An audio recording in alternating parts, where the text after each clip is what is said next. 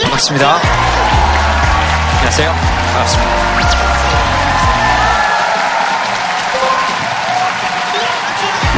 뭐, 반갑습니다. 네. 네, 오, 많이 오셨네요. 어, 무슨 이야기 한번 해볼까요? 데이트? 어, 그건 본인의 선택이고. 그죠? 그건 뭐 누가 어떻게 해줄 수가 없으니까. 또, 즐겁게 사는 방법. 여기 보통 우리 톡투유 신청할 때 12,000명 정도가 신청하거든요. 근데 그 12,000명 중에 500명 정도가 당첨돼서 오신 거거든요. 예. 갑자기 굉장히 즐거워지셨죠?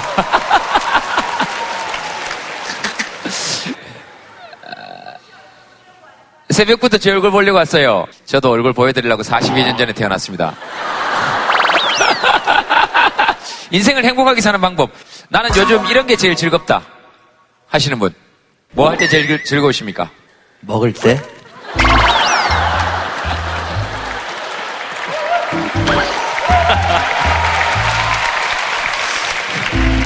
박수 소리와 함께 에, 웃음 소리가 이렇게 많이 난다는 것은 아, 대부분이 아, 굉장히 속이 시원하다는 거예요. 어, 그리고 굉장히 공감하는 거예요. 뭐 드실 때 제일 좋습니까? 자기가 먹고 싶을 때 아무거나 먹는데 그게 행복이지 않습니까? 예, 누가 뭐라 그랬습니까? 왜 괜히 혼자 찔리셔가지고 저보고 괜히 예 마이크는 드시면 안 돼요. 너무 가까이 드시면 안 됩니다. 예. 혼자 먹을 때도 즐겁습니까? 네, 저 가끔 혼자서 요리 해 먹어. 아 요리를 해 드세요? 네네. 무슨 요리 해 드세요? 그냥 뭐, 음, 볶음밥? 네. 혼자 사세요? 아니요. 그게 뭐 웃을 일입니까? 결혼하셨어요? 실례지만 네? 결혼하셨어요? 저 올해 스무 살입니다.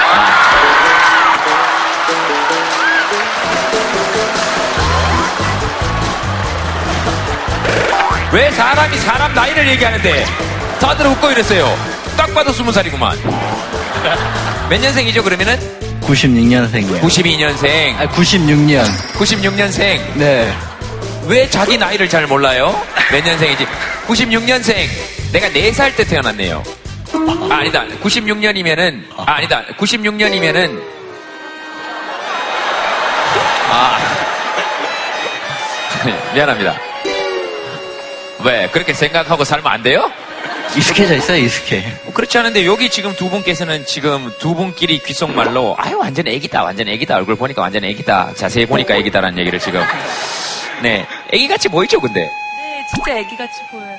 그러니까요 저기 볼살하고 오이 저 귓볼 넓은 거 보세요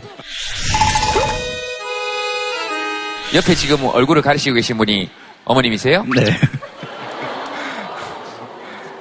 그뭐 아들이 부끄러우세요 본인이 부끄러우세요 왜 그렇게 스케치북으로 네 어머님 함자는 어떻게 되십니까? 박현숙이요. 네네. 현숙 씨는 그, 어, 아, 왜냐하면 도윤이 엄마 이렇게 하는 것보다 우리가 결혼하고 나면 자꾸 이름이 사라지는 느낌이 들잖아요. 어, 그래서 자기 이름이 불리워질, 왜, 왜요? 왜? 어머니 본인도 모르시게, 좋지! 그렇죠. 네? 말 시키지 말아요.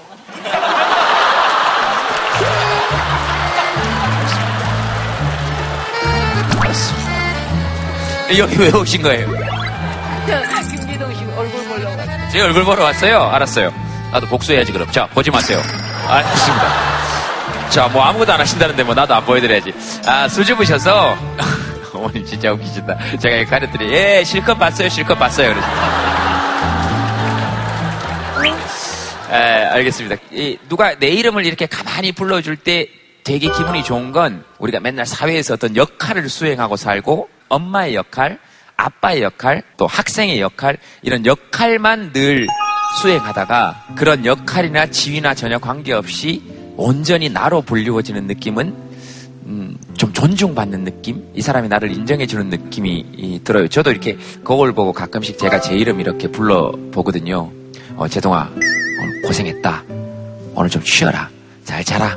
이렇게 하면 그때 이렇게 왠지 우리가 같이 사는 게 누가 내 이름 좀 불러줬으면 좋겠다. 그게 살아있다는 증거 아닐까? 뭐 문득 그런 생각이 좀, 예, 드네요. 네, 어머님하고 얘기하다. 자, 아들 얘기 들으시면서 어땠어요? 너무 먹어요.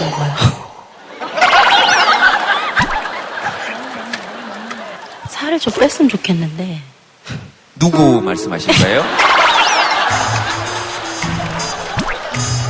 아, 아니 남편 얘기인지 아드님 얘기인지를 정확하게 안 해주셔서 예예 예 예, 본인이 좀 살이 쪘다고 생각하는 편인가요? 네, 그렇게 생각할 때도 있고요. 안 네. 할 때도 있고요. 어 좀 불편해요? 아니, 뭐 딱히 불편한 건 없어요. 저는 개인적으로 본인이 살이 쪘다 안 쪘다 또는 못생겼다 잘생겼다의 기준은 자기의 판단에 맡겨야 한다고 생각합니다. 근데 혹시라도 거기에 반대되는 의견이 있으십니까? 그러니까 살이 쪘으면 좀 빼야지. 예, 예, 예, 예, 예. 이름이 뭐예요? 권은효요. 은효? 네. 네. 은혜 은자예요? 모르겠어요. 저 개명한 지 얼마 안 돼서. 아, 개명을 했어요? 네. 개명은 왜 했는지 좀 여쭤봐도 돼요? 엄, 엄마가 사주에 그 이름이 안 좋다고. 네? 엄마가 오래 살려면 장수해야죠. 어쨌든 뭐 개인의 사정이니까 오늘 누구랑 같이 왔어요? 엄마, 엄마 친구요, 엄마 친구. 엄마 친구랑요. 네. 딸 장수하라고 개명까지 해주신 열정을 가지고 이런 데 보낼 때는 엄마 친구랑 보냈어요. 아유, 엄마도 바쁘시고. 어, 마이크를 조금만 밑에 잡을래요?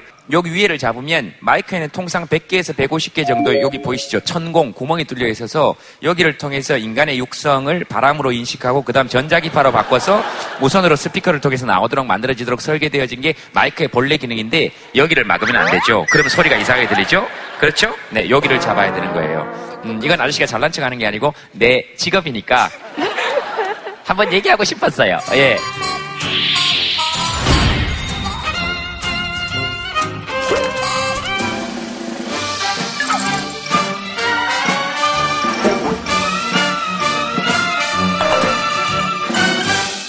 저하고 몇 살 정도 차이가 나는지 여쭤봐도 될까요? 제 나이 몇이냐고요? 뭐래요? 아, 예, 예, 예. 몇 살이죠? 예, 그렇게 말해줘서 정말 고맙습니다. 예.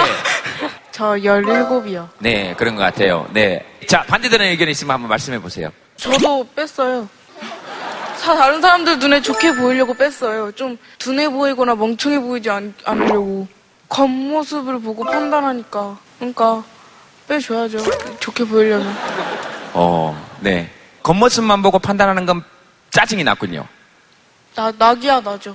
그렇게 안 했으면 좋겠어요? 아니면, 어느 정도, 이, 이, 음, 음. 에, 선을 지켜서 아, 어느 정도 선을 지켜서, 딱 음, 중립. 중립, 음. 세상에 근데 중립은 없다고 아저씨는 생각해요. 나는 나의 시선과 남의 시선에서 중립을 지킬 필요가 없다고 생각해요. 나는 철저히 적어도 나는 내 편이어야 한다고 아저씨는 생각하는 쪽이거든요. 어, 어, 은효 얘기 잘 들었습니다. 알겠습니다. 아, 예, 어, 어, 혹시 그러면 뭐 남의 시선 별로 그거 신경 쓸 필요 있겠어? 내가 살기 편하면 되는 거지? 하시는 분 계시면. 네, 네, 안녕하세요. 그럼요. 이때까지 보셨잖아요. 안녕하세요. 네. 이렇게 예. 화면이 분명히 바뀌었는데, 어, 저를 비출 때랑, 어, 지금 이렇게 왔다 갔다 하는데도 크게 달라진 걸 잘 모르겠어요. 고등학교 때 별명이 김지동이었어요. 별명이 네. 김재동이었어요? 네. 한참 예민할 때, 오, 오, 아이, 엄청 네. 짜증났었겠네요? 아니 그렇진 않았어요. 아, 그렇지 않아요. 네. 제가 생각하기에는 이제 외모 이런 거는 제가 괜찮으면 상관이 없다고 생각을 해요. 또 제가 별명이 김구 선생님이었어요. 제가 어, 저도 백범 김구수님 닮았다는 얘기를.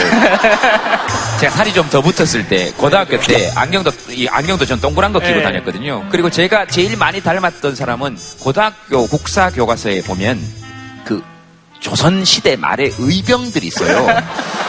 아, 이름 없는 의병들이 이렇게 사진 찍어 놓은 사진이 있는데, 어, 완전히 똑같이 생겼어요. 그래서 내가, 그래서 내가, 그래, 이런 얼굴이, 우리 같은 얼굴들이 이 나라를 지킨 얼굴들이구나.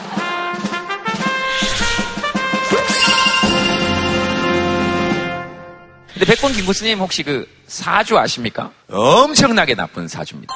평생을 고향에 정착하지 못하고 객지를 떠돌다가 천수를 누리지 못하고 객사할 사주입니다. 그럼에도 불구하고 지금 아, 이 나라 독립을 위해서 또 지금 이 땅에서 우리가 일제의 영향력에서 벗어나서 지금의 대한민국을 만들어 온데 어, 백봉김 교수님의 영향력은 절대적이죠. 네. 그래서 사주도 나쁜 사주, 좋은 사주를 판단할 때 조금 더 깊은 생각이 필요하지도 않을까. 네, 그런 생각이 백봉김 교수님이 얘기하시니까 문득 드네요. 그 책에서 그 구절을 읽고 되게 눈물이 그렁했던 기억이 나요. 내 팔자는 어떨까? 평생을 많은 여자의 환호를 받다가 한 여자의 사랑도 받지 못하고 죽는 팔자는 아닐까?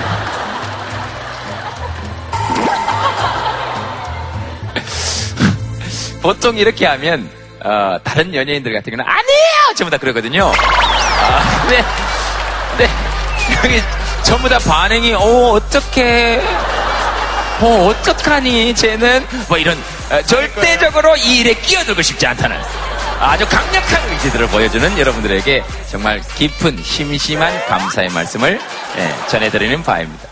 알겠습니다. 자 도윤 씨. 네, 자 도윤 씨 의견 어, 마지막으로 듣겠습니다. 옳고 그름의 의견은 아니에요. 다시 한번 말씀드리지만 외모가 네, 무전 물론 중요하지만 네. 외모가 다가 아니고 실력도 있으면 그 외모도 다 받아칠 수 있는 네, 그런 것도 있는 것 같아요. 네네네. 어, 네. 어. 네. 거기서 저는 한 발 더 나아가면 제 의견은 어떤 일을 잘하지 않아도 나를 인정해주는 사람이 틀림없이 있다. 결국 그 한 사람 찾아가는 게 우리 사는 거 아닐까? 그런 생각이 맞아요. 듭니다. 자, 그러면 조금 더 확대해서 외모나 실력에 관계없이 아무것도 가진 것이 없는 상태라 할지라도 이 사람은 나에게 어떤 것도 요구하지 않고 아마 가끔 문득 문득 어, 날 안아줄 거야. 그렇게 떠오르는 사람 혹시 있습니까? 엄마, 아들. 네, 여기 지금 두 모녀가 앉아 계시는데 제가 그 얘기를 하니까 따님한테 엄마가 그랬더니 딸이 뭐야? 이 엄마 지금 뭐라 그러는 거야? 이런 눈빛으로 그렇게 떠오르는 사람 혹시 있습니까?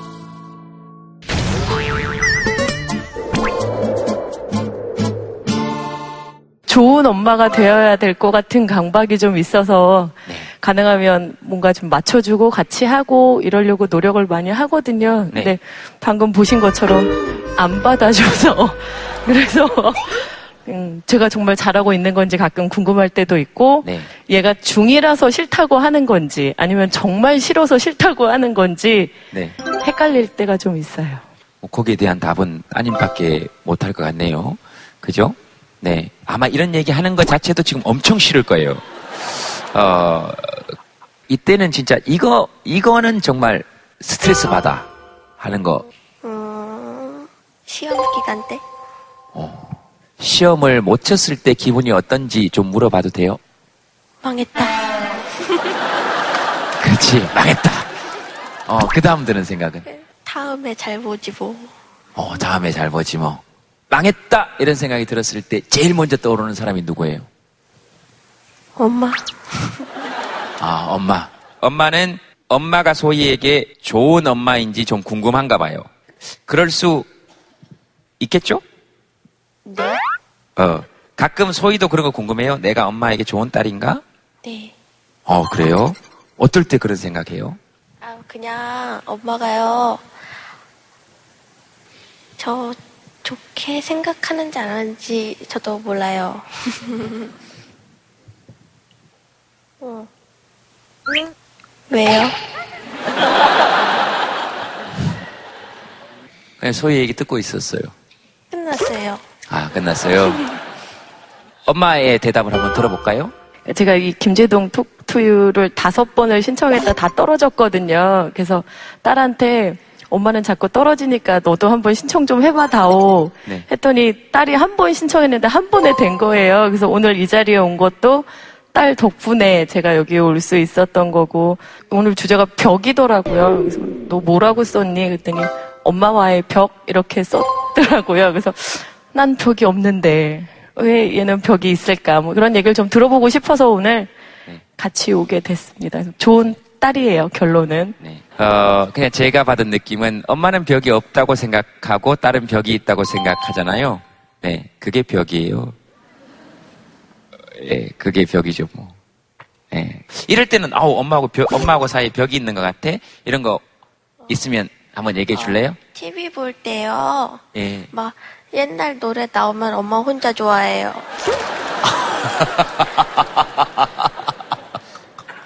좋아하는 스타일의 연예인이 있습니까? 이현우. 이현우. 이현우 그 꿈 부르는 가수요? 제가 아는 이현우는 눈을 감으면 뭐 이런 이런 가수가 있는데 미안합니다. 꿈처럼 다가오는 나의 모습이 뭐 이런 노래가 네, 미안합니다. 서야 미안해. 아시가 미안해. 꿈처럼 다가오는 나의 모습이 엄마도 중2 때가 있었을 거 아니에요. 그죠? 소희도 자라서 엄마 나이 될 때가 있을 거고 세월이 흐르면서 벽이 좀 허물어질 수 있겠죠? 아저씨는 네 그렇게 생각해요. 아저씨하고의 대화 좀 힘들었죠? 네. 네. 더 하고 싶은 얘기는 아마 없어요. 그럼요. 네. 아저씨도 너무 잘 알아요.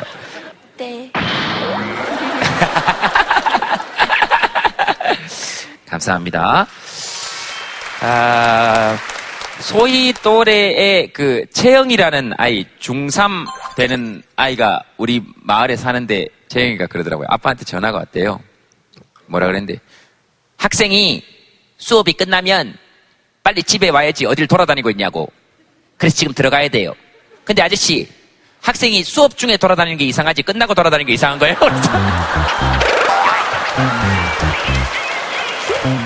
그럼 우리는 언제 돌아다녀요?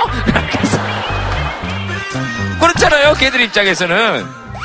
그런 게 벽인 거라고 느껴지는 거죠. 아빠는 또 아빠 입장대로 맞아요. 학생이 수업 끝났으면 집에 돌아야지 어딜 돌아다니냐. 근데 아이 입장에서는 수업이 끝났을 때 돌아다니지. 그럼 수업 중에 돌아다니면 또 선생님이 넌 수업 중에 어디 돌아다니냐 그럴 거잖아요. 그럼 꼼짝하지 말고 가만히 있으란 얘기잖아.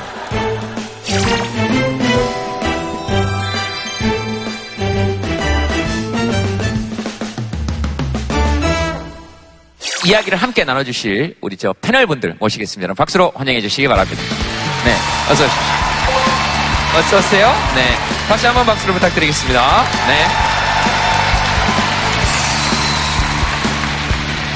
네, 오, 잘 지내셨습니까? 네. 저한테는 물어볼 말이나 이런 게 별로 아, 요즘, 어, 뭐, 좀 어떠신지. 이런 걸 벽이라고 합니다. 그래도 내년에 내년에 제가 혹시 밖에서 들으셨습니까? 아니 못 들었어요. 어떤 건설업을 하시는 건설 장비 일을 하시는 부부 두 분께서 확신을 가지시고 아 작두 타시지는 않는다는군요. 예예 네. 그분께서 저보고 짝이 있을 거예요. 내년에. 내년에 꼭 결혼하세요. 아내분은 도대체 무슨 확신을 가지고 저한테 저렇게 말씀하시는 걸까요? 그냥 가라면 가세요. 그냥 가라면 가세요.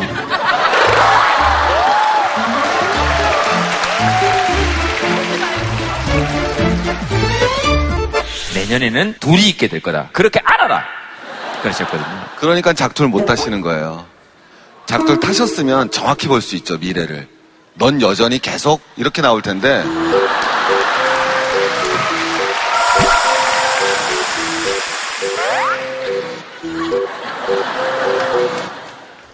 아니요, 근데 이 저런 건 이제 운명학이고요. 예. 네, 그러니까 저 같은 경우 이제 사회과학자한테 물어보면 저는 정확하게 계산을 해드릴 수가 있죠. 아 그래요? 네, 그럼 예를 들어서 이제 42에 이미 결혼을 못한 상태에서 1년 뒤에 결혼할 확률은 어 이거는 사회학적으로 표현하면은 어떻게 될까? 남북한이 보름 안에 통일될 확률과 같다고는 안 했습니다 아직. 네, 예. 확률과는 매우 다르지 않을까라는 생각을 해봅니다. 네. 네, 거의 비쌀 거다 이렇게 보시는군요. 꿈처럼 다가오는 나의 모습이. 네, 성빈 선생님. 네, 오늘 주제가 어, 벽이거든요. 벽.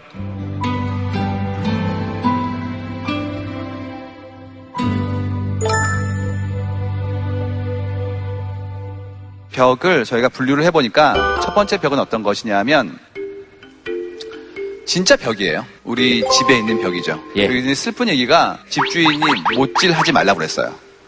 그래가지고 못하는 그런 경우가 나옵니다. 최근에 보시면 그 외국에서 들어온 굉장히 유명한 가구 브랜드가 정말 화제잖아요. 그게 어떤 그림을 만들어지냐면 이런 식이에요. 혼자 살면 평수가 15평이면 충분합니다. 더 넓으면 어질르기나 해요. 그래서 작은 집이면 충분하거든요. 그 집도 예쁘게 살고 싶어요. 인테리어를 좀 해야 되는데 문제는 내가 빌려 사는 집은 인테리어 할 수가 없어요.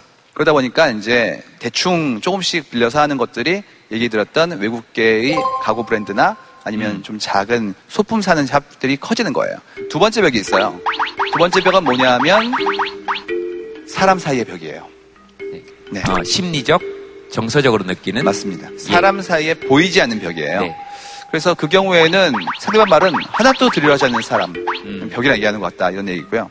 주로 많이 나오는 게 이제 신랑 나옵니다. 신랑. 엄마, 그 다음에 부부, 신랑 이런 얘기가 제일 많고요. 아버지. 그 다음에 나오는 게 있어요. 울다.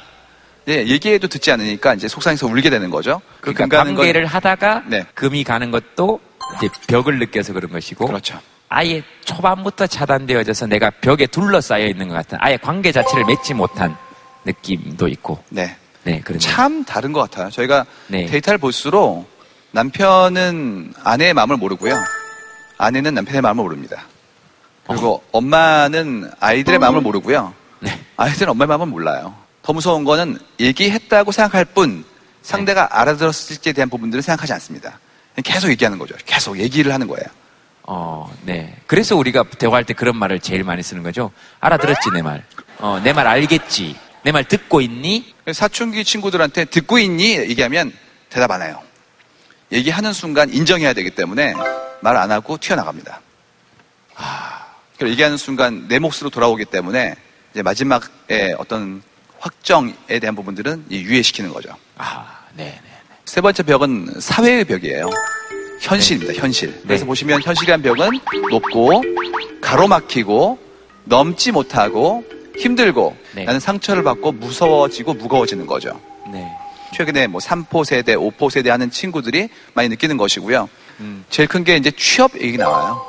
그렇죠. 아까 네. 제일 처음에도 저 취업이라는 얘기가 나왔었고. 요즘 뭐 아예 경력 사원만 뽑고 신입 사원을 안 뽑는다고 하니까 이제 젊은 사람들한테 기회가 원천적으로 봉쇄되는 상황이 되기 때문에 너무 어렵죠.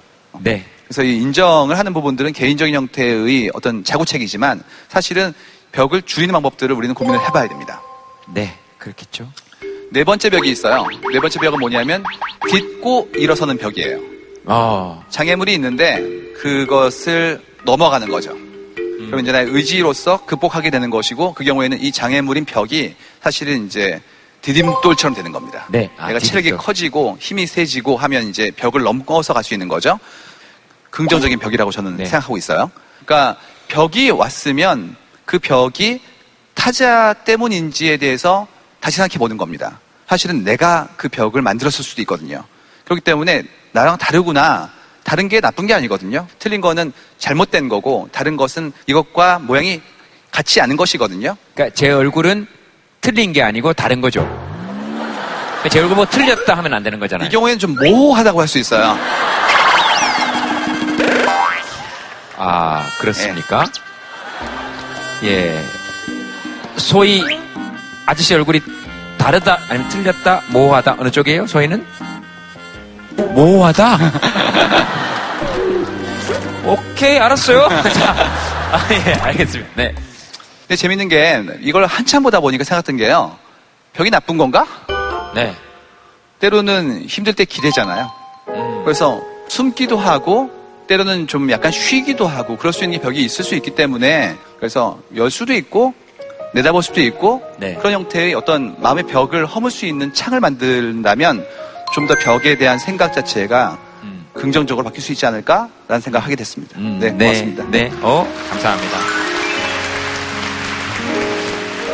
저희들이 이렇게 막 대화하는 과정이 사실은 벽에다가 창문을 내고 긍정적인 벽들을 쌓아나가고 뭐 그런 과정이 아닐까. 예전에 제가 그 건축 수업 들었는데 우리나라 벽, 그 벽하고 담은 좀 다른 거겠지만 중국의 벽들은 다 높은데 우리 한옥의 벽들 이렇게 보면 낮아서요.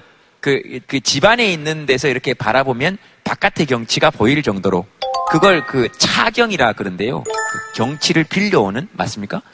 어, 그래서 창문도 이렇게 그렇게 내서 액자를 거는 대신에 창문을 내서 액자 그림 하나를 사시사계절 보는 것이 아니고 바깥에 보이는 사시사철 변하는 풍경이 계속해서 변하는 그림처럼 감상할 수 있도록 그리고 집안에 있는 가구는 사람 키를 넘지 않도록 어, 그거는 되게 그런 벽이면 참 좋지 않을까 어느 정도 물리적 거리를 유지하면서 서로가 서로를 빌려올 수 있고 또 이 벽을 넘어가서 도울 수 있고 마- 맞는 건가요? 아, 그럼요. 게? 차경이란 말이 집안에는 없지만 빌려온다는 거거든요. 그러니까 정원 문화부터도 다르잖아요. 그러니까 일본의 정원 문화는 완전히 가져오잖아요. 이 안으로. 조그맣게 만들어가지고. 거기서 해서 자연을 복사를 하는 거죠. 그걸 조경이라고 그러죠. 걔네들은. 근데 우리는 그런 식의 정원이 없죠. 바깥의 경치와 연장선상에 음. 들어가는 그림이잖아요. 이게 워낙 다르거든요. 우리가 이 이게 아, 하나만 딱 말씀드리면 네네네. 우리는 여백의 문화가 있잖아요.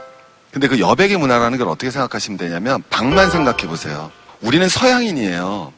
우린 지금 서양인이라는 게 집에 딱 가보면 침대 있고 책상 있고 테레비 테레비 놓는 탁자 있고 밥상 있고 이렇게 딱 돼 있잖아요. 네. 우리 전통 집에 가면 어떻게 돼 있죠? 아무것도 없죠.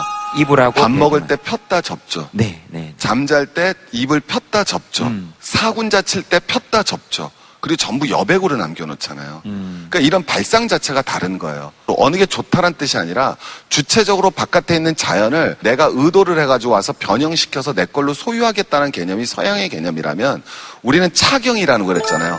빌렸다 돌려주는 거예요, 전부 다, 기본적으로. 그래서 이 여백의 문화가 바로 차경의 문화와 일맥상통해 있는 거예요. 빌렸다가 줄게. 입을 겠다 접어줄게. 밥상 폈다 접어줄게. 아, 좀 다르죠. 예. 진짜 진짜 많이 하신다. 부러워요. 너무 부러워요. 아이, 진짜 그렇지 않고요. 아 그래요. 자, 다음 한 줄 사연 한번 보도록 하겠습니다.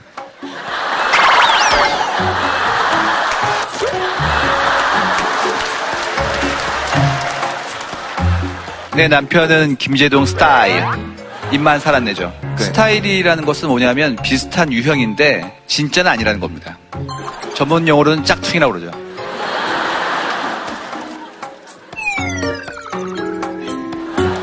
연애를 4년을 하고 결혼을 했는데요. 예. 연애할 때 그 외모가 김재동 씨하고 많이 닮았었거든요. 어, 예, 예. 아, 근데 뭐 정치나 사회 문화 같은 뭐 이렇게 중후한 얘기를 많이 해서 이렇게 외모적으로는 조금 그래도 아, 그러니까 내면의 아름다움을 보고 이제 결혼을 했거든요. 근데 결혼을 하고 나니까 남편이 달라졌어요. 어떻게 해요? 주부들은 대부분 이제 밥하는 게 항상 걱정이거든요. 저녁밥 특히요. 남편이 이제 퇴근을 어떻게 하느냐에 따라 달라지는데 네. 이제 저거 전화를 이렇게 해요. 뭐 언제 끝나? 라고 물어보면 뭐 52시 72분? 아, 예. 그 몇십니까? 그러니까는 제가 알 수 없는 시간. 아니 언제 들어오냐고 라고 하면 네가 커서 어른이 되면 어. 또 언제 들어오냐면 네가 정신 차리면 들어가겠다고도 하고 아, 대답을 결국은 안 해요. 그럼 이제 오겠구나 해서 밥을 딱 해놓으면 이제 문자가 와요. 밥 먹고 가. 음. 그럼 정말 화가 나죠. 어디가 대화가- 내 스타일이라는 겁니까? 아, 완전히 달라졌군요. 네. 어, 심지어는 네. 그 말도 말이지만 제가 오늘 그 전문가 선생님들께 꼭 묻고 싶었던 게 남편이 이렇게 코딱지를 파잖아요. 그러면 이제 저한테 주거든요. 그쪽에 어떤 전문가가 있을 수 있을까요? 코딱지에 관한 빅데이터가 혹시 있습니까?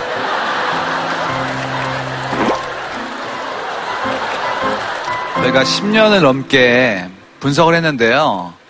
그 키워드를 넣어본 적이 없어요, 지금까지. 정말 독특한 분이랑 살고 계신 것 같아요. 근데 뭐 좀 애정을 갈구하는 게 아닌가 그런 생각이 좀 드는데 그 부분은 제가 전문가가 아니라 가지고 말씀드리기 좀 어려울 것 같네요. 예. 네. 코딱지는 그, 뭐, 어떤 의미인가요? 사회과학적으로는. 아, 그게 어렵게 네. 생각할 필요가 없고요. 그 신학 철학을 하셨던 엘리아다라는 분이 있습니다. 근데 그분의 핵심 사상은 뭐냐면 성스러움과 속세스러움을 분리하는데 그게 잘못됐다라는 거예요. 이 그냥 이건 이 자체는 그냥 시계잖아요. 근데 이게 이제 예를 들면 제동 씨가 어렸을 때 짝사랑하던 여자가 다른 남자한테 받았는데 너무 귀찮아서 준 시계예요. 근데 거기에 제동 씨는 큰 의미를 부여했잖아요. 그럼 제가 보는 이 시계와 제동 씨가 보는 시계는 다른 시계가 됐다는 거죠. 그러니까 어떤 속세의 물건에 어떤 성을 부여하느냐에 따라서 예, 의미가 달라진다는 개념이거든요. 그리고 그것을 나는 모르더라도 이 사람의 것을 존중해줘야 된다는 게 엘리아드의 핵심 이론이에요. 누가 보더라도 이 코딱지는 말도 안 되는 물건일 수가 있어요. 그런데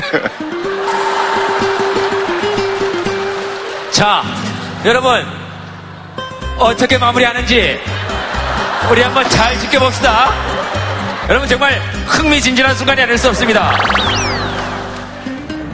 광고 후에 돌아오겠습니다. 아주 흥미진진한 순간이에요. 자, 근데 그 남편이 준 코딱지는 자, 성입니까? 속입니까? 그 다음, 아내는 그 코딱지를 어떤 의미를 부여하고 봐야 합니까? 지금 송기령 선생님은 아주 잘 빠져나갔거든요. 10년 동안 이런 데이터는 본 적이 없다 그랬어요. 모르겠다 그랬거든요. 어? 저는 모르는 건 모른다고 그래요.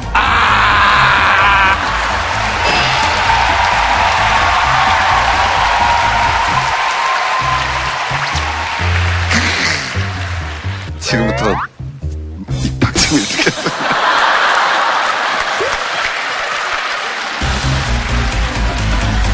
아니, 최 선생님을 너무 몰아간 것 같잖아요. 그게 아니고, 우리 정말 궁금했지 않습니까?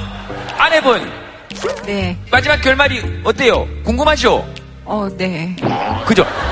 남편의 코딱지를 제가 어떻게 받아들이면 좋을까요? 그거 이제 제가 말씀드리면 기독교 중심의 그런 서구 중심적 사고를 가졌던 분들이 부적을 봤어요. 그러면 그게 얼마나 우습겠어요. 근데 사실 그 부적이 웃을 수가 없는 게 다른 종이와는 다르다는 종이죠. 왜냐하면 그 사회에서 그 무당과 여러 사람들이 부여했던 의미가 있기 때문에 그건 그 자체로서 신성성을 가질 수 있다는 거거든요. 그러니까 거꾸로 남편 신성성을 가질 수 있다고요? 예. 정확히. 그래서 한번 남편한테 한번 물어봐 주세요. 무엇은 의미를 여기에 부여를 했는지를. 이 코딱지에 신성성이 있는지를 물어보라는 거예요. 머리가 저 이제 많이 안 나올래요.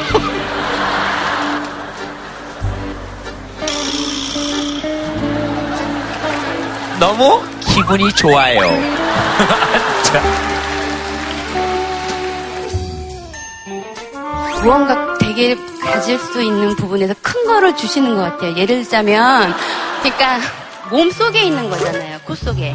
예. 근데 남자가 여자한테 줄 수 있는 거는 부부관계라고 그러면 아이를 낳을 수 있는 씨를 주는 거잖아요. 근데 자꾸 씨는 줄 수 없고.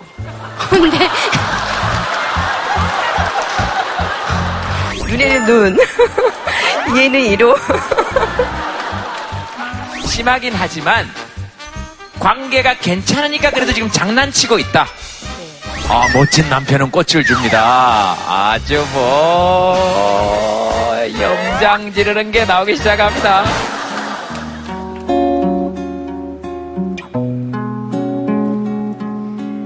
우리 사이엔 낮은 담이 있어 내가 하는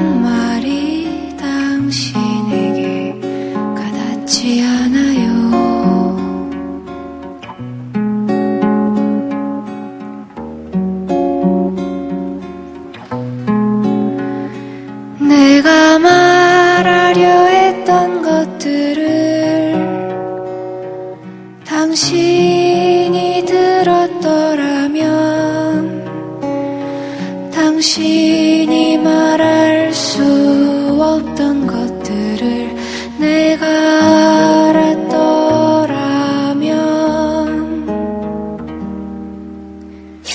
제7회 DMZ 국제 다큐 영화제거든요. 그래서 오늘 그 영화제와 함께 이 톡투이 녹화를 하고 있는데요. 오늘도 변함없이 함께 얘기를 나눠주실 게스트분 어, 모시겠습니다. 박수로 환영해 주시기 바랍니다.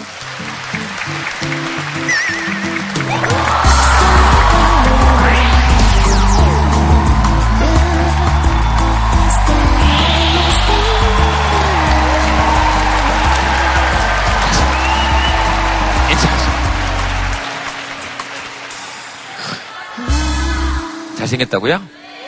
멋있다고요? 제동이 보다가 보니까 좀 볼만하죠. 이 영화제를 지금 1, 1회 때부터 7회까지 해오시는 그 이유는 한번 들어보고 싶었어요.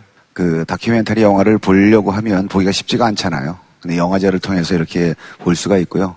어, 그 개인적으로는 뭐 상업 영화도 굉장히 좋아합니다만 제가 또 작은 영화들, 독립 영화도 출연도 하고 거기에 관심도 갖고 있고 그러다 보니까 이 다큐멘터리 영화를 좀 많은 사람들한테 보여줬으면 하는 생각이 항상 있었습니다. 저는 굉장히 늘 재밌는 모습만 보고 사석에서 되게 그렇거든요. 약간 그 코딱지 주는 사람처럼 어, 좀 전에 보니까 계속 코딱지 얘기를 한대요. 왜 그러는 걸까요? 그것만 한번 얘기해 보세요. 그분이 아마 어렸을 때부터 코딱지 많이 드셨나 보네. 그런 애들이 있잖아요. 자꾸 먹는 애들이 있어요. 먹지 말라고 몰래 도망가서 먹고 막 그런 애들이 있거든요. 어른들이 돼도 그러거든요. 근데 본인이 먹기는 그러니까 이제 남한테 주면서 대리만족하는 뭐 그런 사람 같은데요.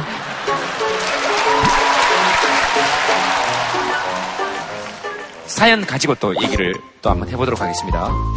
벽 같지 않은 벽, 내게 너무 가까운 옆집. 그 전까지 부모님이랑 같이 주택에서 살다가 이제 네. 결혼하면서 공동주택에서 살게 됐거든요. 네. 그러면서 아 이렇게 벽이 정말 가깝구나 천정에서 막 진동이 울리는 거예요. 그래서 이게 뭔가 보니까는 바닥에 휴대폰을 놓고 이제 주무셔서 그, 아, 그 진동 소리가 천정으로 이렇게 울리더라고요. 그래서 아 이럴 수도 있구나라는 걸 또 깨달았거든요. 벨 소리도 아니고 진동 소리가요? 네. 저는 이런 경우는 한번 있어 봤어요. 제가 이제 촬영이 끝나면 새벽 한 2시, 3시에 많이 들어가잖아요. 새벽 2시, 3시에 걸어 다니지 말라고. 포복 같은 걸 하시지 그러셨어요. 그래서, 예. 어, 안 들어가는 걸로. 예. 그러니까 우리가 유럽 가면 왜 되게 아름다운 주택들이 많잖아요. 쫙 고풍스러운 집들. 근데 그 집들은 층간소음은 한국 사람 가서 살 수가 없어요. 가만히 생각해 보시면 그건 100년, 200년, 몇백 년 전에 지어진 집이거든요. 우리나라도 지금 다 층간소음이 되는 문제들을 보면 사실 지은 지가 좀 오래되는 집들이에요. 되게 힘드시지만은 그게 우리만의 문제는 아니라 선진국에는 더 심해요. 그래서 뭐 뉴욕 같은 데에는 세 번 이상 적발이 되면 퇴거를 시킬 수도 있고 뭐 그리고 우리가 아름답게 생각하는 파리의 그런 유명한 집들 있잖아요. 네. 거기가 층간 소음이 제일 심한 데입니다. 그러니까 아래에서 층간 소음이 위로 들릴 수가 있어요. 그러니까 아랫집 소리가 들리면 진짜 신기하더라고요. 놀라운 신기함이죠. 아랫집에서 물을 내리는데 우리한테 들리고 그리고 옆, 앞, 옆집에 아랍 분들이 사셨는데 제가 한 2주만 더 있으면 프랑스에서 아랍어를 배우겠더라니까요. 예, 그러니까 아랍 분들이라서 시끄럽다는 얘기 아니에요. 그러니까 누구더라도 그렇게 들릴 만큼 굉장히 잘 들려요, 거기는. 저는 프랑스에 한 달씩 몇 번 있었거든요. 네. 어디 계셨길래 그렇게 아래층이 잘 들려요? 저 파리 있었는데. 파리 어디에 계셨어요? 파리 그, 저, 그, 샹제리제에서 어. 조금 떨어, 샹제리제를 꼭 그렇게 발음해야 되나? 그럼 뭐라 그래요? 네, 어쨌든. 예. 예, 예, 그, 샹제리제를 뭐라 그럽니까? 아, 네, 됐어요, 됐어요. 예. 예. 아니 계속 기분이 안 좋잖아요. 아니 왜 그래가지고. 그, 그 제일 기분 나쁘게 그런 거예요. 그럼 어떻게 해요? 그러면 아 됐어요 됐어요 그대로 하세요. 이게 이게 제일 기분 안 좋아. 이런 게 벽이에요. 아, 알았어, 알았어. 예. 아, 알았어 알았어. 그게 더 기분이 안 좋다니까요. 근데 샹제리제에서 아, 이상하니까 웃잖아, 지금. 야, 됐어요, 됐어요. 넘어갑시다. 아, 그 됐어요. 아, 됐어요 됐어. 그거 하지 마세요. 알았어, 알았어. 알았어 하지 말라고요. 자, 그래서, 예, 샹제리제에서. 어. 그 뭐 똑같이 하시네. 아, 많이 틀려. 어, 굉장히 예? 틀려. 굉장히 틀려요. 어. 샹제리제. 아, 이제. 자, 어. 오케이, 오케이, 오케이. 자 오케이도 하지 마세요. 뭐라 그래, 그럼? 예? 뭐 어디 계셨는데요? 어, 이거 파리의 외곽. 이 경기도죠, 경기도. 어, 파리, 우리는 서울로 치면 파리 외곽에 경기도가 있어요? 서울로 치면 경기도. 파리 외곽에 경기도가 있- 오케이 오케이 됐어 됐어 됐어 됐어 됐어 그렇다 아니, 이 사람이- 아, 됐어 됐어 그렇다 이 치고 사람이. 알았어 알았어 됐어 됐어 그렇다 치고 예. 파리에 세느강이 흐르고 한, 한- 예. 서울에 한강이 흐르잖아요. 근데 아까 뉴욕에서 그렇다 그래요. 또 유심히 들었는데 저도 뉴욕에 꽤 오래 있었는데 이분들은 대체 어디서 기거하신 것인가? 어, 디서 그래 층간소음이 심한 데만 다, 다 다녀오신 것인가 하고 내가 넉넉히 쳐다본 거였어요. 예. 지금 말씀하신 전반적인 흐름은 본인이 굉장히 화려한 뉴욕에 오래 있었다는 것에 뭐 그런 거죠, 뭐. 네 어, 알겠습니다 그 전 제동 씨한 말 중에서 그 말은 참 정말 제일 멋있었던 것 같아요. 이제 아는 사람이 떠들면 좀 괜찮다고. 어, 위층에 애들 발자국 소리가 너무 시끄러워서 짜증나서 죽겠거든. 두 가지 방법이다. 첫 번째는 이사를 가고, 두 번째 이사를 갈 수 있는 상황이 되지 않거든 위에 올라가서 그 집 아이들하고 친해져라. 아는 아이 발자국 소리는 좀 덜 시끄럽다. 아마 우리 그분이 조재현 씨를 몰라서 아마 새벽에 두세 시에 들어와서 걷는 게 슬펐을 거예요. 아마 조재현 씨라고 그랬으면은 아 촬영하다 두 시쯤 들어오셨나 보구나. 피곤하시겠구나. 또 소주는 도대체 몇 병 드시고 오셨을까? 뭐 이런 궁금증을 하시면서 좀 참을만 하시지 않으셨을까? 이런 생각해 봅니다. 예. 그러니까 아래층 분이 조젠 씨 팬이 아니었을 가능성이 있다. 아니면 팬일 수도 있죠. 네? 팬일 수도 있죠. 걱정해서? 아니요. 도와드리는 거예요. 집에 들어가지 말라고.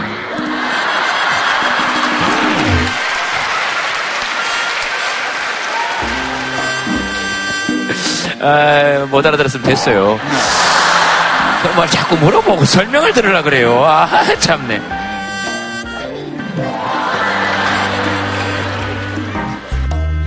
이태원에 도망 다니는 남자, 영어 때문에. 이태원에 사는 윤태원이라고 합니다. 저는 35살이고요. 어. 잠깐만요. 왜요? 아시는 분이세요?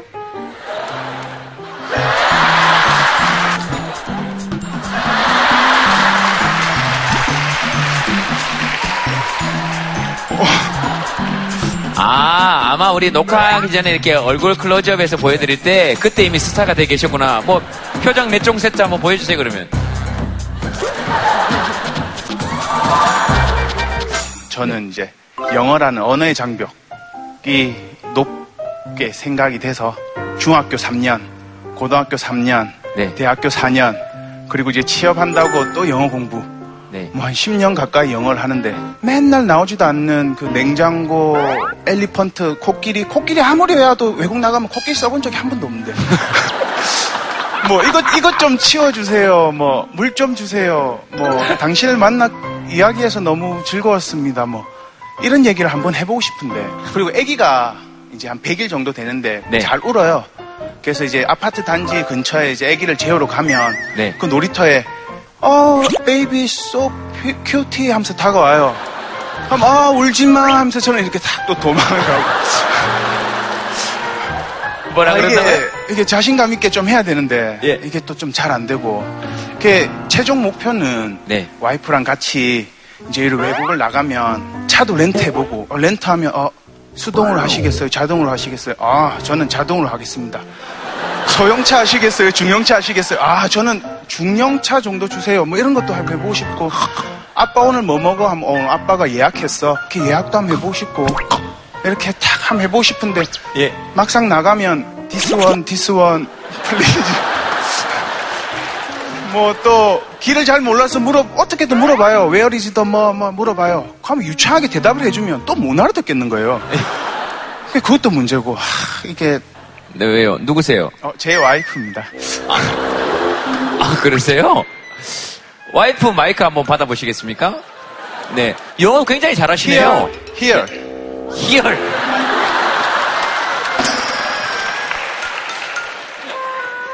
다 해보고 싶어 하는 것 같아요. 그냥 언어뿐만이 아니라 자기가 안 해본, 못 해본 벽들을 다 넘어보고 싶어 하는 것 같은데 첫 번째가 영어의 장벽이었었어요. 그래서 어. 지금 도전 중인 거예요. 아, 그래요? 네네. 오. 근데 이태원에 계실 때는 외국분이 다가오실 때 오히려 우리나라 말을 못해서 부담스러워 해야 되는 거 아닙니까? 그 사람들이 너무 당당하게 외국어로 하기 때문에 저희가 당당하게 한국말로 하기가 못하는 것 같아요. 아무래도. 그러게요. 네. 내 나라 내 땅에서 좀 당당하게 모국어로 해도 되는데. 네. 어, 그런데 뭐. 친절함에서 나오는 것 같아요. 아, 그래, 맞아요. 네. 맞아요. 상대방을 너무 배려하다 보니까 그 사람 의 언어로 대답을 해주고 싶어 하는 경향이 좀 있는 것 같아요. 네. 우리 엄마가 영어 한마디도 못하시는데 해외 레스토랑 가서 주문 제일 잘하시거든요. 식탁 사이를 이렇게 돌아다니세요. 이거요, 이거, 이거. 그래서 먹는 거 보고 그래가지고 그거 다. 외국에서도 그냥 this one this one 이렇게 하지 않아요? 주문할 때? 네, 근데 이제 영어가 이제 좀 더 유창하면, 그러니까 제가 알 수 없었던 걸 조금 더 깊이. 아. 그러니까 옆에 사람한테도 어 이거 맛있냐고 말도 한번 걸어서 네. 조금 더 뭐 옆에 이런 사람한테 이거 맛있냐고 물어볼 때 지금 어떻게 물어보십니까? Good? Is good? Oh, yeah. 뭐. 근데 이제, 음, 조금 더 깊이 알고 싶어요. 아, 그러니까. 그러니까 예를 들면 뭐 영어로 그 나라의 정치. 그죠? 그러니까 끝까지는 영- 잘 모르겠지만, 하여튼. 영어 잘하세요, 두 분은? 졸업할 때는 못했는데 나와서 일하다 보니까 일하는 영어는 좀, 좀 배웠거든요. 근데 재밌는 얘기가 있었는데 제가 외국에 나갔을 때 현지에 있는 백인 친구랑 같이 택시를 탔었어요. 네. 근데 흑인 드라이버였는데 그러니까 흑인이라는 게 미국에 오신 분이 아니라 막 이민 오신 분이었어요. 네. 다른 남미 쪽에서 오신 분이었대요.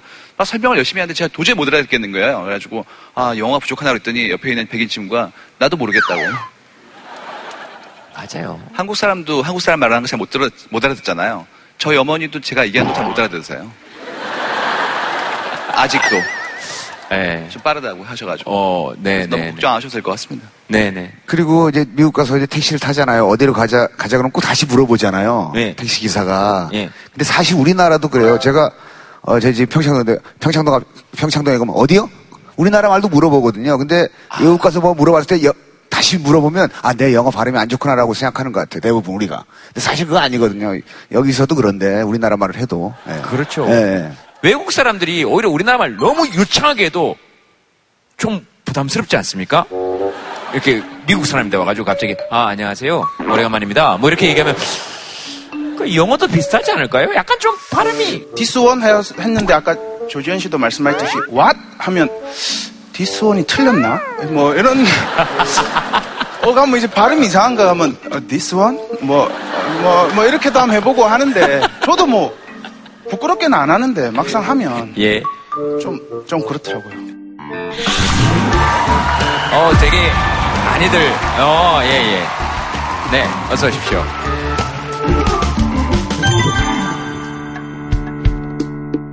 근데 영어 영어 같은 거좀 남의 나라 말 잘하면 좀 멋있잖아요 특히 프랑스 같은 데 갔을 때 불어 한 마디라도 이렇게 하면 어우 되게 그 어 기분이 한번 해보세요 형 실국세 뭐예요?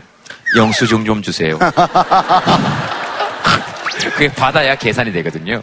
네네네. 그래서 제가 제일 많이 했던 불어가 라디시옹 실부플레, 카페 알롱제 실부플레, 본주, 본수와, 고맙쥬? 뭐 이런 거. 어떻게 그렇게 잘해, 불어를. 레시브크? 네. 고맙다는 얘기예요. 70년의 벽 언제쯤 허물어질까요? 네네. 하고, 네. 어, 이동규 씨? 전 이제 국내 이제 모 항공사에서 이제 노선 항공 노선을 만드는 일을 하고 있어요. 좀 안타까운 거는 어, 평양이나 어, 북에 있는 예, 백두산 이런 노선들은 지금까지 저희가 할 수가 없는 그런 현실에 좀 놓여 있습니다. 평양을 영공으로 할 수 있으면 국제 노선 중에 가장 짧아지는 노선이 어디입니까? 그 시간이 짧아지는 노선이? 저희 교포들이 많이 사시는 연길 같은 경우는 지금 한 2시간 반 정도 걸립니다. 예, 영공을 돌아가서 중국 쪽으로 가야 돼서 그렇고요.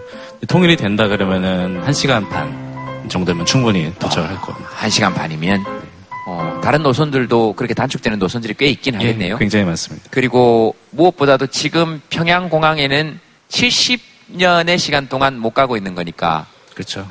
지금 통일이 되면 70년이 걸린 비행 시간을 30분 만에 갈 수 있다 이렇게 생각하면 되겠네요. 네, 맞습니다. 네, 생각만 해도 되게 좋긴 하네요. 제가 이제 외국에서 공부를 할 때 저희 반에 어, 북한 친구들이 있었어요. 소위 말하는 김일성 배지를 달고 처음에는 굉장히 서로 서먹하고 무섭기도 하고 네.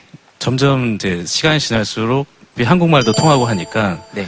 서로 소통도 되고 이제 마음을 좀 터놓게 되더라고요. 그래서 아직까지도 계속 좀 생각이 나고 톤이 된다 그러면은 어, 하루 빨리 좀 보고 싶은 그런 마음도 있습니다. 혹시 함께 공부한 게 뭐 이렇게 어 불법 접촉이거나 뭐 이런 거 아니죠? 왜냐하면 아, 예민하거든요. 예. 저렇게 잠깐 만나서 공부했는데도 그러니까 이상 가족분들은 또 얼마나 그리우시겠습니까? 아마 우리가 상상하지도 못하겠죠. 그냥 이렇게 짐작하는 척 할 뿐이지 그게 짐작이 되겠어요? 어, 어, 탈북 그러니까 북한에서 오셨어요? 아 그러세요? 네 마이크 한번 들어볼게요. 스케치북에 드셔가지고 예. 네, 저는 한국에 들어온 지 1년 반 됐고요. 북한을 탈북한 지는 3년 반 됐습니다. 내가 여기서 벌은 돈 보내주겠으니까 와라 하니까 내가 어떻게 가냐. 너가 여기 온 것도 자기 딸 둘이 알면은 하고 싶은 일을 못 하고 발전을 하고 싶어도 못 하는데 못 간다. 그럼 동생만 보내달라 하니까 동생도 못 보낸다 그러더라고요. 그래서 제가 돈을 한 번 보내니까 고모가 동생한테 갔다 와서 하는 얘기가 너 때문에 동생은 장가도 못 가고 어, 돈벌이도 못 나가고 그 얘기를 하더라고요. 그 소리 듣는 순간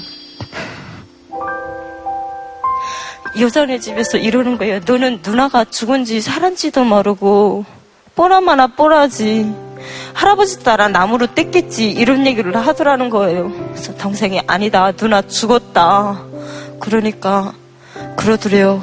시체 어디 있냐고. 너무 속상해요. 언제쯤 통일이 되고 언제쯤 편안하게 살겠지. 매일을 울어도 울어도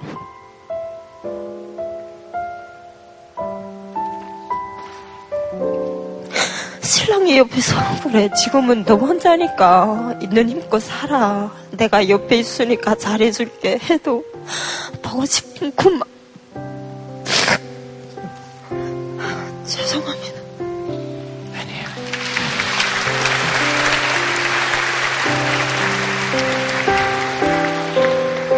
죄송하시다 그래요. 본인이 잘못하신 게 없잖아요. 그리고 여기서 정말 저를 잘 대해주는 저희 시집 겸 감사드리고요. 사랑해요.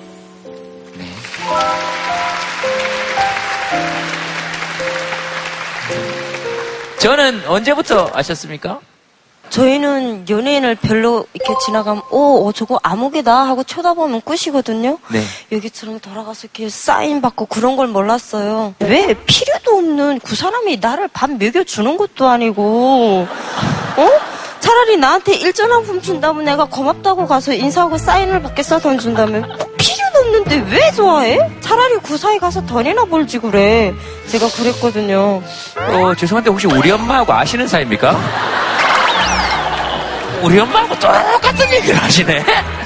우리 엄마가 똑같은 얘기를 하시네? 예, 예, 예. 그래서 이따금씩 저희 신랑도 이걸 잘 보더라고요. 저희 신랑이 잘 봐요 이거를 그래서 어머니 옆에서 쳐다보고 그래서 그러다가 한 번 나도 해야지 보고 동생 보고 싶은데 해가지고 어, 제 질문은 저를 언제부터 아셨냐는 건데. 몰라요. 아, 아, 잘 몰라요? 네, 저 사람 별로 잘 생기지도 않았고.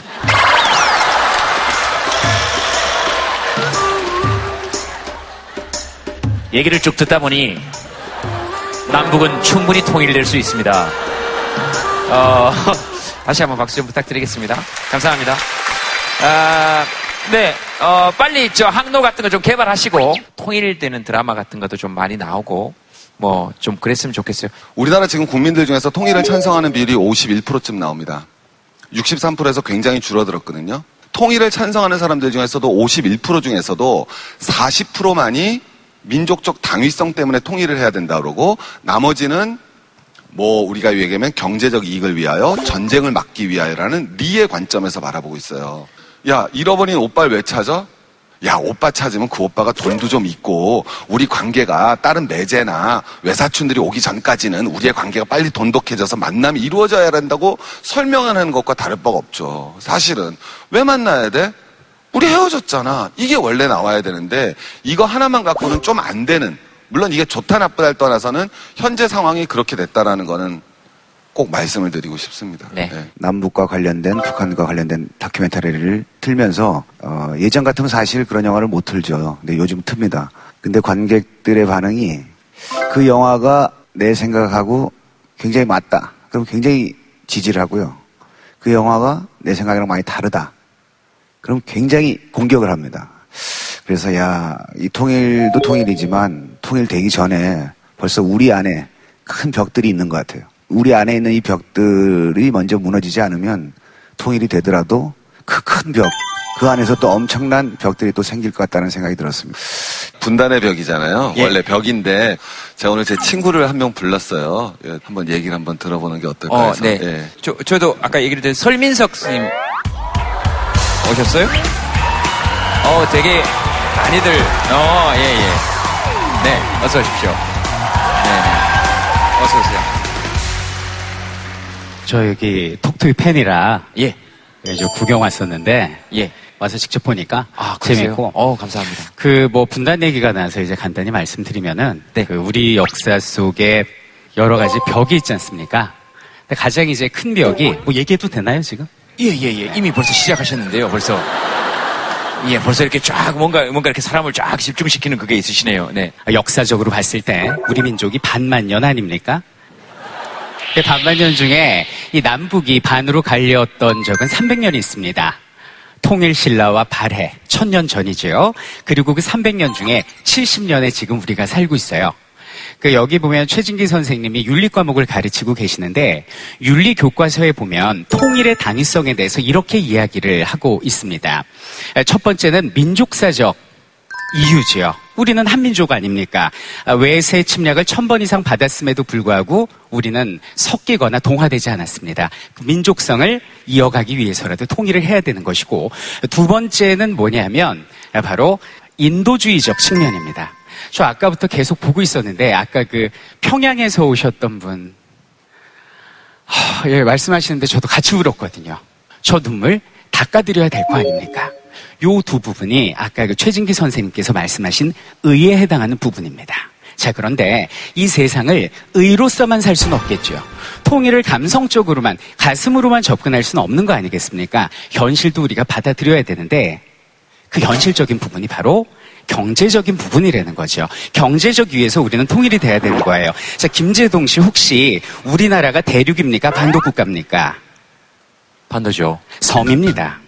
아, 지금 현재는 섬이죠. 섬이 됐어요. 네, 통일이 되지 않은 반도. 국가가 아니라 섬이 됐습니다. 아까 저 네. 기장님도 말씀하셨지 않습니까? 돌아가야 돼요. 만약에 통일이 되면 서쪽 끝에 있는 영국과 동쪽 끝에 있는 일본이 철도로 이어질 수 있습니다.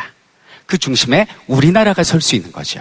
글로벌 국가가 될 수 있어요. 제가 볼 땐 그러면 자연스럽게 영어의 벽도 넘을 수 있고 우리는 굳이 탈모가 오지 않아도 되지 않을까.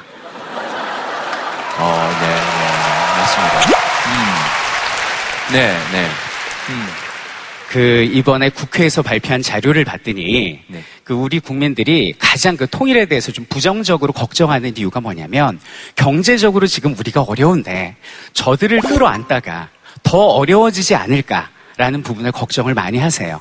근데 지표를 전문가들이 뽑은 걸 봤더니 통일 비용이 얼마나 들 것 같으세요?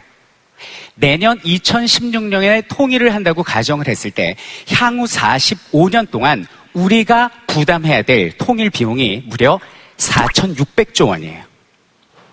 이래서 통일을 두려워하는 겁니다.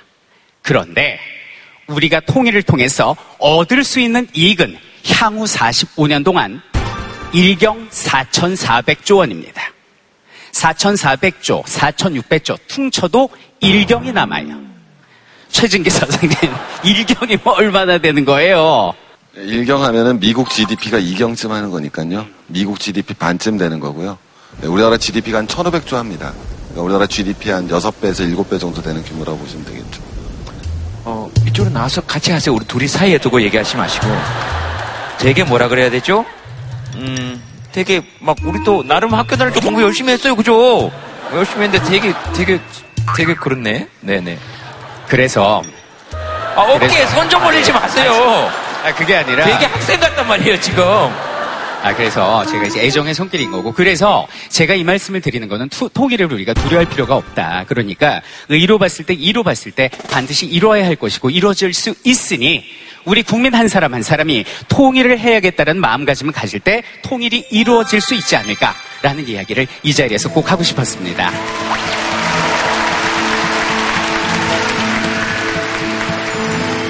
우연히 그냥 나오셔가지고 이렇게 열강을 펼쳐주셨습니다. 여러분 박수 한번 부탁드리겠습니다. 네, 감사합니다. 오, 멋있습니다. 오. 어, 묵직하고 무거운 얘기 오늘 잘했다 그런 생각합니다. 꼭 깨보고 싶은 벽 스케치북에 한번 적어 주시겠습니까? 네, 조재인 씨는 뭐 어떤 거 있어요? 저는 몰랐던 벽을 발견한 적은 있습니다. 제, 제 딸이, 예. 어, 저는 좀 약간 거리가 있다라고 생각만 했지, 저를 싫어하는 줄은 몰랐어요. 근데 오늘 방송을 하면서 저를 싫어했다라는 걸 처음 알았어요. 아, 진짜요? 예, 저랑 같이 지냈던 시간이 별로 없었던 거예요. 그래서 이번에 많은 걸 좀 느꼈습니다. 아, 이, 아, 깨보고 싶다기보다 몰랐던 벽을 좀 발견했던 것 같아요. 그래서 많이 깨졌어요, 지금. 아, 그래요? 어, 많이 깨져서 많이 가까워졌습니다. 어, 네. 소희는 오늘 뭐가 제일 재밌었어요, 소희는? 코딱지. 사랑해요. 고마워, 소희야. 안녕.